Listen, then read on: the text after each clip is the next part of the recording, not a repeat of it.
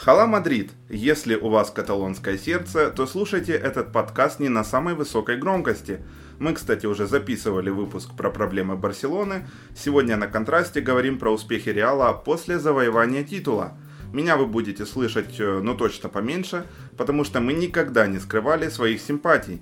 Меня зовут Влад Петрушевский, я хоть и лондонский пенсионер, if you know what I mean, но стараюсь сохранять объективность в рамках АПЛ. А в этом мне помогает Александр Кошман, который вчера точно открыл хотя бы бутылочку пива, а может чего-нибудь покрепче, в честь победы мадридского Реала. Бутылочку пива я точно не открыл, но был очень рад и доволен победой мадридского Реала в чемпионате. И, как сказал Зидан после матча, то это для него самый важный титул за все года его работы.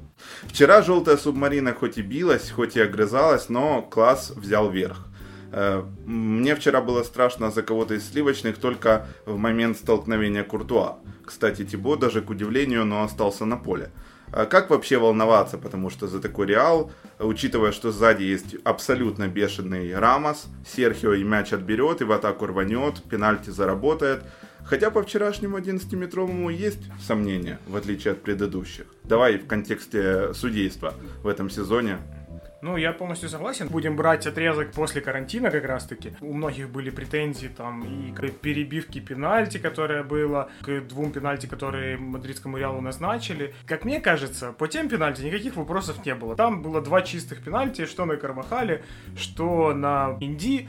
То есть, а их всего два было, слушай, да? Ну, спорных, которые всем не нравились. Когда Реал выиграл по 1-0, и голы были забиты с пенальти, то именно вот эти два матча были. Вчера, да, я бы, наверное, больше не поставил бы пенальти на Рамосе, чем поставил. Чем нравится этот мадридский Реал? Тем, что игра вот на их стороне. Они контролируют ход игры, они задают темп, они диктуют условия, и, возможно, им это поможет уже в Лиге Чемпионов, потому что сейчас, уже после выигрыша Ла Лиги, никаких задач больше не стоит. А только есть эмоциональный подъем. Давай так, по судейству никаких вопросов. Ну, лично у меня вопросов нет. Наверное, у болельщиков Барселоны вопросы есть. Хотя, опять же, если брать матчи Барселоны, то я вот не помню точно матч, когда Барселона выиграла 1-0 или 2-1, по-моему, даже, когда на Месси поставили пенальти, которого не было, ну, как мне кажется. Я вообще обычно тебе говорю, что не надо говорить по моему мнению, мне кажется, но сегодня, наверное, стоит употреблять данные фразы, потому что мы четко сдались в самом начале, за кого мы болеем. Мы никогда не делали из этого никакого секрета, да, но поэтому обсуждаем абсолютно нормально. Просто вот и Лионель Месси очень хорошо отметил, сказал, что они сами виноваты, почему они не выиграли чемпионат. Потому что как раз-таки до карантина Реал просто упустил возможность остаться на первом месте, и уже было меньше бы проблем. А так обыграли Барселону, проиграли Бетису и опустились в итоге на 2 очка ниже. По большой части проблемы у Барселоны. Они привыкли, что этот чемпионат уже, ну, плюс-минус, но домашний. Это Ла Лига превращалась уже в Италию или Германию, вот что-то такое было. Как ты мог забыть про ПСЖ и их карманный чемпионат? Ну, ПСЖ чемпионат слабее. Я имею в виду, что вот если брать более ровные чемпионаты, то вот Барселона достаточно часто брала Ла Лигу, и они уже привыкли к этому трофею. Реал берет в итоге Ла Лигу впервые за 3 сезона, да. Ты абсолютно прав. Вот. Как сказал Рамос, и как многие говорят, ко всему, к чему притрагивается Зидан, становится золотом. Вот это можно, наверное, применить именно к данному мадридскому Реалу. Плюс ко всему, что уже в середине сезона, зимой, у многих болельщиков, даже у меня, были сомнения, закончит ли Зидан во главе мадридского Реала этот сезон. И осветилось все-таки место, в котором мы записываем подкаст, таким королевским пафосом. Это было неизбежно. Да, ну, потому что были вопросы и к игре, и к готовности команды, но Зидан решил эту проблему не без 300 миллионов, которые по факту потратились мимо кассы вообще. Ну, зато что приобрели Фернана Менди. Мы сейчас будем подходить к защите. Самый удачный трансфер, особенно ввиду того, что рядом был совсем куплен Азар. Вообще прекрасно. Да, то есть, по большому счету, единственный трансфер, который заиграл и стал основным. Многие говорят, Марсело основной до сих пор. Нет, все-таки на большие матчи Зидан выбирает именно Менди по той простой причине, что он может лучше защищаться. Исключение был только матч с Барселоной, где вышел Марсело, но я думаю, что Марсело просто уже настолько отдохнувший был и настолько физически готов, что он был готов именно 90 минут отбегать и вперед, и назад, что он и продемонстрировал. Да, когда-то человек был с двумя сердцами, а сейчас немножко таким животиком. Сейчас этот человек уже старый.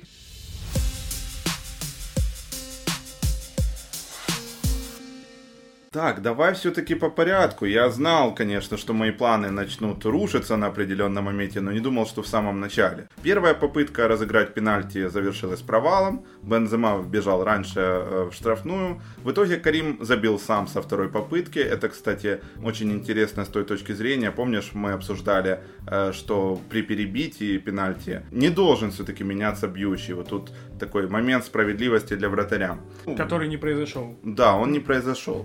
В итоге Карим забил со второй попытки, чтобы посоревноваться с Месси за Пичичи. Сейчас 23 мяча у Лео, 21 у француза. Бензема просто невероятен в этом сезоне. Он связывает команду еще больше, чем во времена даже Карло Анчелотти. Он тогда отмечал, что это даже не форвард, знаешь, а десятка, которая опускается чуть ли там не в полузащиту и связывает абсолютно все звенья большой цепи. Хотя тот же Анчелотти говорил, что ему нужен нападающий очень часто, что немного противоречит его же словам. Вот смотри, и вы все, вот я уже пафос врубил я, все фанаты Реала говорите, что вам нужен нападающий. По мнению Флорентино, именно, например, Карим заслуживает выиграть золотой мяч. Но только вопрос, смотрел ли вообще Перес матчи в этом сезоне с участием КДБ, нашего любимого, и Роберта Левандовски. И давай вот в этом всем контексте проговорим с точки зрения покупки второго форварда на замену Бензема. Вот по Бензема, по атаке меня все здесь интересует. Смотри, стратегия клуба была даже правильно сделана летом. Был приобретен Йович, девятка, который может оттягиваться назад, молодой Бензема, по большому счету. Плюс-минус, только с более лучшим ударом, с более лучшей точностью. Особенно так, как он провел сезон в Германии до этого. Да, в Айнтрахте он был классным. Да, вот. Поэтому вроде как все правильно, но Йовича проблема с дисциплиной. И эта проблема была у него в Бенфике, если я не ошибаюсь. Поэтому почему мадридский Реал не посмотрел на это перед покупкой, я вот не знаю. Опять же, потому что вот у них сейчас и Бейл сидит, проблемы с дисциплиной как раз-таки. Йович пришел, который молодой, и у него уже проблемы с дисциплиной. Это, наверное, все-таки недоработка скаутинга. Откуда-то упал, да? Сломал кость на ноге. Да, там кость на пятке, насколько я знаю, сломал. Вообще глупая ситуация, но вроде как восстановился. Возможно, даже выйдет в последнем матче, но это не точно. Потому что, как ты сам отметил, в Бензема сейчас может побороться с Месси, но... Честно говоря, Бензема может забить 2 мяча, может забить и 3 мяча, потому что и последняя игра с Лиганесом, но я думаю, просто Месси в этом сезоне как раз-таки вот даже лучше, чем в том сезоне. Месси в этом сезоне тянет Барселону просто уже, вот эту мертвую Барселону, он просто тянет как мешок, вот пытается вытянуть ее, и не зря просто статистика, да, у Месси впервые в карьере, и это только второй человек в топ-чемпионатах, которому удалось сделать 20+20. 20 ассистов и 20 голов. Да, перед этим последний был Тьерри Анри. Редко мы говорим вообще, что Месси где-то был второй. Да, вот он тут второй, но как бы и первый, потому что в Ла Лиге этого никто не делал. Если уже по статистике, я не планировал в рамках сценария данного подкаста этот факт не влез, но вот в голову он вернулся ко мне, я все-таки озвучу. Месси второй, кто забивал в каждом месяце календарного года после Бензема. Тоже второй. Да, ну Бензема это сделал в прошлом туре, насколько я помню, в прошлом туре как раз-таки Бензема это сделал, оформил гол и забивал во всех календарных месяцах. А теперь понятно почему, потому что в июле же раньше не играли, а теперь понятно. Это вот такая статистика, чисто просто для того, чтобы она была. А еще Реал выиграл самый длинный сезон в истории Ла Лиги, если мы уже ударились в цифры. Ну именно по времени проведения. По длительности, да. По длительности. Если вот эту вот весь вот этот чемпионат переместить сейчас в март, то это будет самый короткий сезон, потому что игры происходит через каждые 3 дня. Угу. Давай про оборону поговорим. Она тоже супер, меньше, чем Реал, а именно 23 гола. В топ-лигах никто и не пропустил. Важность Рамоса, поддержка Варана, адаптация Менди, атакующие качества Марсело в случае ротации на левом фланге, незаменимость Карвахаля. Серхио вообще сказал, что он хочет завершить карьеру в Мадриде. Я считаю, что он на это полностью заслуживает. Флорентино вовсе и не против, как я утром читал. Испанец может оставаться в Мадриде хоть на всю жизнь. Именно так сказал разболтавшийся босс после празднования триумфа. Зависим ли вообще Реал от 34-летнего ветерана? Я почему делаю акцент на цифры про возраст, потому что скоро и завершать карьеру, скоро мы будем провожать и Лионеля Месси, и Серхио Рамоса. Вот, опять же, по своему капитану скажи и по обороне. Ну, по обороне, если пройтись по всей обороне, левый фланг укрепили, Менди стал как влитой, просто для человека, который проводит первый сезон, это какие-то нереальные показатели, как по мне, в плане отбора мячей. Да, он если сравнивать с Марсело, топорнее намного, конечно, и прием мяча, и какие-то технические действия, но все же он более атлетичный, и, наверное, это даже преимущество его над Марсело, именно на данном этапе карьеры. Ну да, он не может принять мяч как бразилец. Да, от него и никто прям не может принять мяч как бразилец. Если брать центр обороны, дальше пойдем, я думал, наверное, опять же, где-то зимой все-таки нужен был центральный защитник. Но сейчас начали подпускать уже бразильца к основе понемножечку. Все-таки он начинает адаптироваться. И... Бразильца? Ну да. Бразильца? Кого бразильца? Милитао. Теперь я понял. Постепенно начинают подпускать. Он в последние матчи он сыграл 2 матча, потому что в одном был Варан, у Варана была травма, во втором у Рамос был дисквалифицирован. И даже провел на более-менее хорошем уровне. Не сказать, что прям ужасно, как выходил Вальеха или как выходил же тот же Милитао зимой и осенью. Это было просто не очень приятно даже смотреть. И вопрос по правому флангу обороны, как по мне, все-таки есть. После продажи Ашрафа непонятно, кто будет дублировать роль Карвахаля, даже как молодой, возможно, игрок. Ну, Карвахаль, точнее не так, Хакими вообще мог помочь Карвахалю в случае там травмы Дэнни, не дай бог, понятное дело, только удаленно, потому что он в Боруссии именно в аренде находился. Сейчас, да, он вообще вовсе полностью с потрохами продан в Интер, и что там на правом фланге? Это интересно. Ну, пока у меня никаких идей нету. Все-таки, мне кажется, эта позиция нуждается не то что в усилении, а... Хотя бы в подтягивании кого-то из академии, может?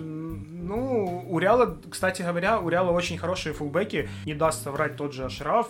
На левом фланге есть еще испанец, забыл фамилию, но неважно, который в Севилье сейчас выступает. Я так понимаю, что достаточно хорошо работается в этом направлении, именно молодежка. Поэтому, возможно, найдут кого-то еще с академии. Но я думаю, что все-таки нужен какой-то запасной вариант, но более надежный. А с Рамосом что будем делать? С Рамосом... Ну, закончит человек через 2 года. Что ты делать будешь? Кто у тебя там будет лидером тащить? Ну, Варан начинает более-менее адаптироваться. На самом деле, я думаю, многие думают, что Варан это суперзащитник, особенно те, кто не смотрит матч Реала, но у него бывает мандраж. Вот у него очень часто был этот мандраж, когда он не знает, какое решение принять. При всех его отличных и скоростных возможностях и антропометрии удался везде, но при всем при этом он бывает мандражирует. Не знает, куда мяч отдать, не знает, как правильно обработать его. Нет вот этого хладнокровия, как у Рамоса. Если сравнивать вот эту связку Рамос-Варан и Рамос-Пепе, то Рамос-Пепе все-таки, как по мне, были более надежные. Эталонная защита такая была. Тут Варан начинает более-менее адаптироваться, человек уже 25 или почти 26 уже лет, в самом соку. Да, расцвет. Поэтому, я думаю, Варан сможет на себя взять эти обязанности, потому что уйдет и Модрич скоро, насколько я понимаю, уйдет и Рамос. Сезон 2 я не думаю, что больше, потому что даже этот сезон показал, что Рамос не был готов физически проводить полные поединки в начале сезона.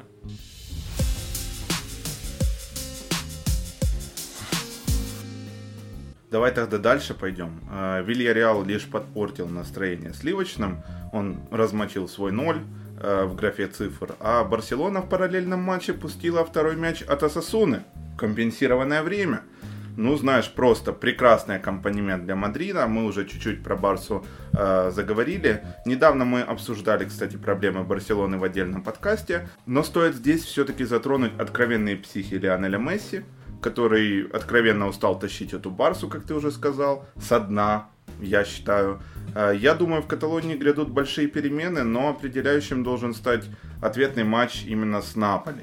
К слову, Сетьен пока не знает, будет ли он тренером Барселоны на момент поединка с Адзури. Давай кратенько, потому что подкаст все-таки не про каталонцев. Слабая Барселона, что еще хочется сказать? Мои мысли, в принципе, не меняются, как они парадоксально не звучат, но Барселоне надо понять, либо они находят место для Месси и строят команду, грубо говоря, находят место для Месси и строят команду из 10 человек, которая играет с ним, либо же они все-таки отодвигают Месси от этого руля и строят полностью новую команду. Потому что на данном этапе не получится какими-то маленькими жертвами обойтись.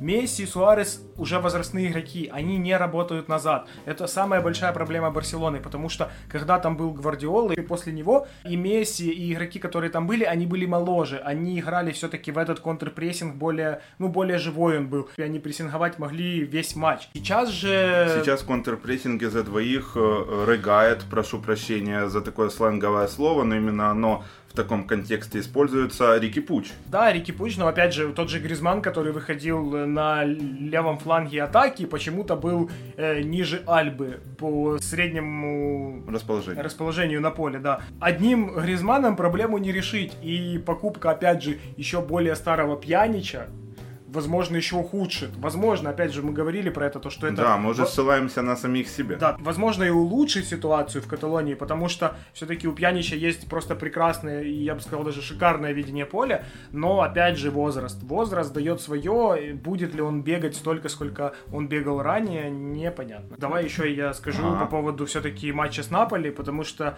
как мне кажется, сейчас даже есть небольшой перевес в сторону неаполитанцев по одной простой причине. Команда Гатуза научилась играть против топов, которые раскрываются. Матчи с Ювентусом, матчи с Лацио не дадут соврать. Да, Барселона имя, Барселона Месси, понятное дело, это сразу шансы 90%.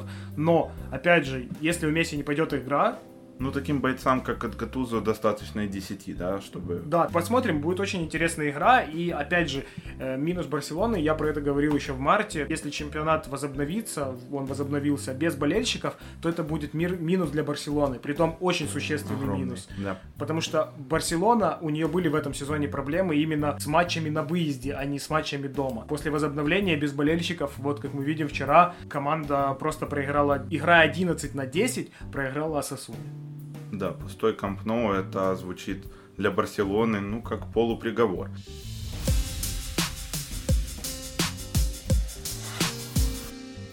Продолжаю радовать твою мадридскую душу. Реал обогнал Барселону по трофеям, теперь 92 против 91 в кубковых комнатах испанских грандов. И я продолжу. Реал выиграл Ла Лигу впервые после ухода Роналду. Реал отдаст Челси 20 миллионов евро бонусов за то, что Азар стал чемпионом Испании в первом же сезоне. Ты понимаешь, к чему я клоню. Бельгиец пропустил больше половины матчей в этой кампании.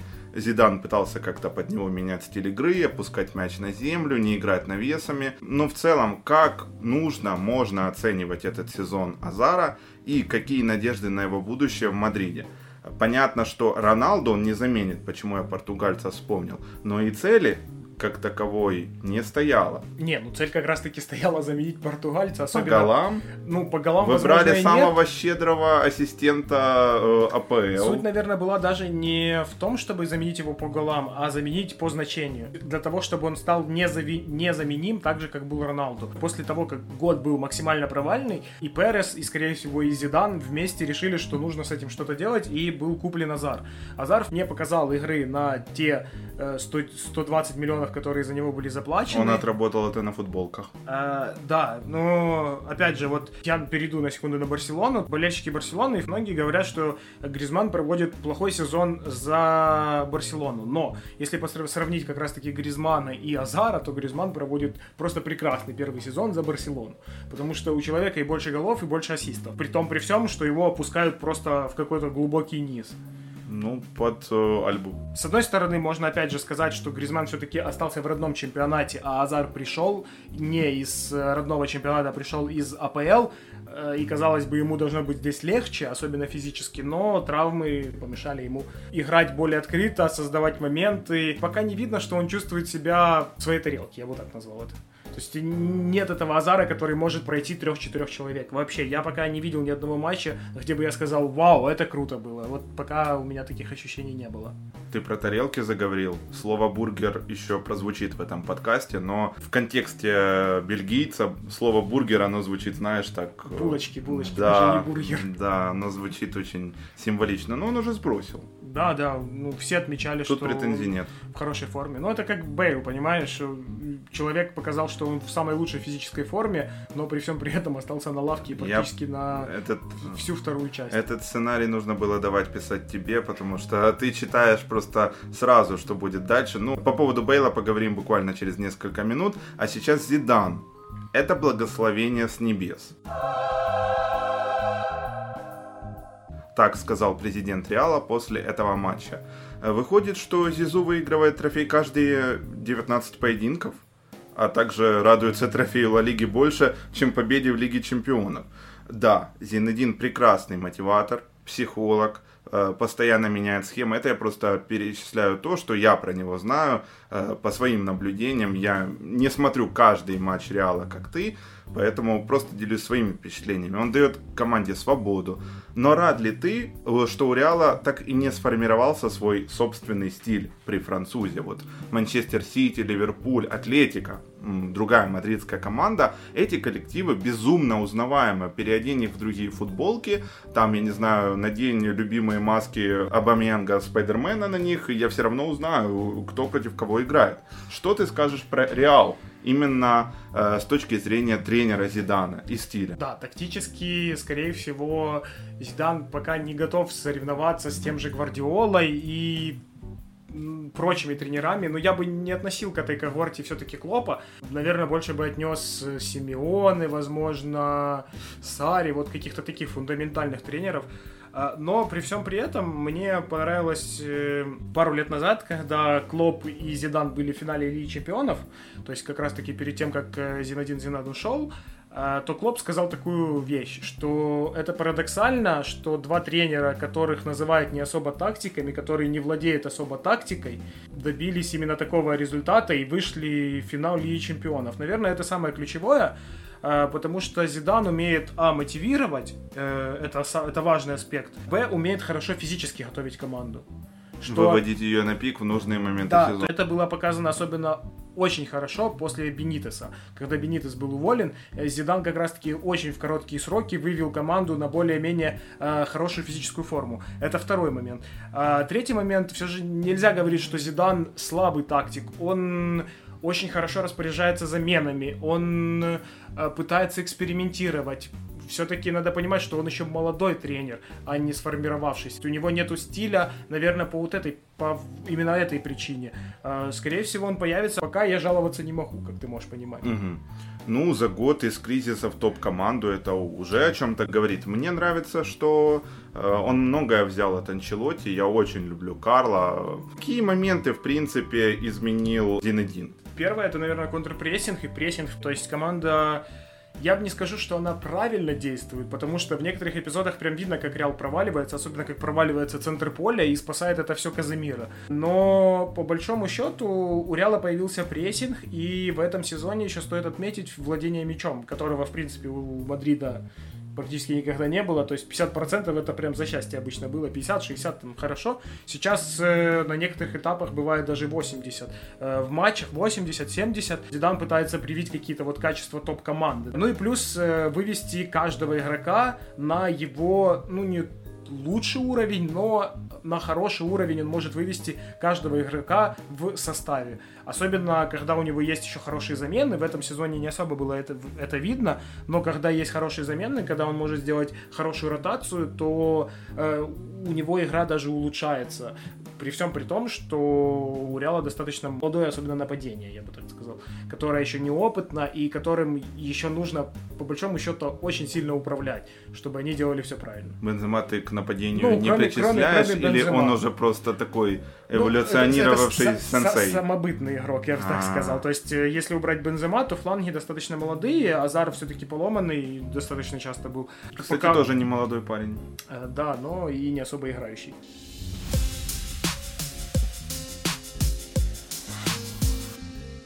Напоследок о последнем. Куртуа стал чемпионом и с Реалом, и с Атлетико. Это было с матрасниками в сезоне 2013-14. Тибо второй футболист после Хосе Луиса Переса Пая, которому это удалось. Давай про эволюцию Тибо поговорим. Как вообще бельгиец вырос от вратаря, который пропускает в домик. Ну, я думаю, что это никуда и не делось. Все-таки особенности антропометрии никуда не денешь, такой высокий рост. Но, в принципе, сейчас тащер откровенный. Я думаю, что 5-6 очков он железно в этой компании принес Реалу. Все-таки для меня лично, какой бы Куртуа в этом сезоне не был хорош и показывал свои лучшие сейвы, лучшие игры, но при всем при этом мне бы лично хотелось другого вратаря. Это мое мнение. Другого соседа по Мадриду. Я бы сказал, не так. У Облака тоже есть минусы, которые мне не нравятся в вратарях. Все-таки у Куртуа никуда не пропала, опять же, вот эта мандражность, которая была, как у Варана, и она, в принципе, есть. Но когда у тебя хорошая защита, то ты мало пропускаешь. Мало поворотом бьют, что видно по статистике. Это тоже все влияет на то, как ты себя будешь чувствовать. Куртуа неплохой вратарь, когда надо выручить 2-3 раза, и как раз-таки, когда у него вот именно такая работа, он прекрасно с ней справляется. И в Челси он прекрасно с ней справлялся, когда был Мауриньо, потому что Мауриньо выстраивал защиту. Когда у тебя хорошая защита, для Куртуа не надо было делать сверхъестественное что-то. За счет своего роста он вытаскивал мертвые мячи, а вот когда защита играет не так стабильно, то у него появляются проблемы. В этом сезоне в начале играл то Ареоля, то Куртуа, потом уже начал Куртуа играть, и защита становилась все лучше и лучше. Не идеальная, конечно, но постепенно набирала форму. Особенно это касается Серхио Рамоса. И стала идеальной, мы же видим, никто не пропустил. Да, не идеальным, но достаточно хорошим. Идеальной она будет, если пройдет Манчестер Сити и не пропустит. И опять же, вот мы можем вернуться к золотому мячу. Я, как болельщик Реала, положа руку на сердце, скажу, что Кевин Де Брюйне заслужил золотой мяч намного больше, чем Бензема. Потому что все-таки Кевин Де Брюйне показал именно в Мадриде, кто заслуживает золотой мяч, и провел просто шикарный поединок. Что касается, опять же, Куртуа, у него сейчас на счету 18 клиншитов, если я ничего не путаю. В 34 играх претендует на трофей Заморы, и ему нужно, по-моему, не пропустить в следующем туре. Я вот точно не помню, какая статистика Облака. Но это лучший результат среди топ-5 лиг. То есть говорит о том, что и сам Куртуа, и защита мадридского Реала играют достаточно хорошо. Хотел в конце поговорить про потенциальное усиление и расставание с некоторыми футболистами, неизбежное, как мне кажется. Перес сказал, что сюрприз, больших покупок в следующем сезоне не будет. Ну, а что с теми, кто на выход? Ты видел, как праздновал Гаррет Бейл, я думаю, естественно. Что вообще с Хамесом, Браимом, Йовичем, кого еще приведешь в пример? Адриасола, наверное, еще тоже человек, который должен уйти с мадридского Реала, вернуться из Баварии и уйти с мадридского Реала, потому что даже как замена он очень посредственно выглядит в мадридском Реале. Кого еще? Вальеха тоже, думаю, на него мало кто рассчитывает. Достаточно травматичный игрок. И, в принципе, всех людей, которых ты перечислил, возможно, только Браим должен, скорее всего, уйти в аренду, потому что для меня тогда будет непонятно, зачем у Ман-Сити его надо было покупать за 15 миллионов, когда он мог прийти через 6 месяцев бесплатно. Вы понимаете, что такое 15 миллионов для наших шейхов и для Флорентино? Возможно, но, опять же, это был очень непонятный трансфер. С Йовичем, скорее всего, его нужно оставлять, его нужно наигрывать, вправлять мозги, потому что за игрока было заплачено 60 миллионов, это первое. Во-вторых, при его технике работы с мячом, при его таланте завершителя атак, я думаю, ему стоит дать шанс, не отправлять никуда. По крайней мере, я не вижу в этом смысла. Пускай под Бензема, в общем, сидит. Да, а если по поводу покупок, я думаю, что все-таки Зидан будет настроен на то, что нужен человек в центр поля. Прям очень сильно нужен человек в центр поля, потому что, по большому счету, у Реала есть 4 полузащитника, которые незаменимы вообще никем. Давай я назову. Да. Вальверде, Каземира, Кросс, Модрич. Да, то есть 4 человека, которые играют практически всегда. Один заменяет по факту другого. Плюс этому мадридскому Реалу реально не хватает человека по типу Погба. Кевина Де Брюйне. Ну, или Кевина Де Брюйне, понятно, человека, который будет создавать моменты, потому что кросс — это все-таки человек с хорошим ударом, и процент владения мячом он вам добавит, и хороший распасовщик, но все-таки не так хорошо видит поле. Модрич, при всем уважении, при том, что вот после карантина он вышел явно на пик формы, нужна замена, нужна альтернатива, а Вальверде все-таки эта альтернатива, вот он бегунок такой, бегунок, физически очень сильный человек, но пока каких-то креативных от него идей я, честно говоря, не видел. Все-таки да. Самое важное, это, наверное, купить полузащитника, притом купить полузащитника достаточно качественного, который сможет играть вперед. Но, учитывая кризис, скорее всего, этого человека не будет в мадридском Реале. Да, что, как уже Перес тебе сообщил, и да, мне ну, сообщил, и Перес всем сообщил, и вот буквально вчера появилась информация, что Погба переподпишет свой контракт с Манчестер Юнайтед, который заканчивается в 2021 году, но если не переподпишет и все-таки Зидан сделает предложение, то я думаю, за более-менее нормальные деньги можно будет договориться с Манчестером, но посмотрим, как оно будет.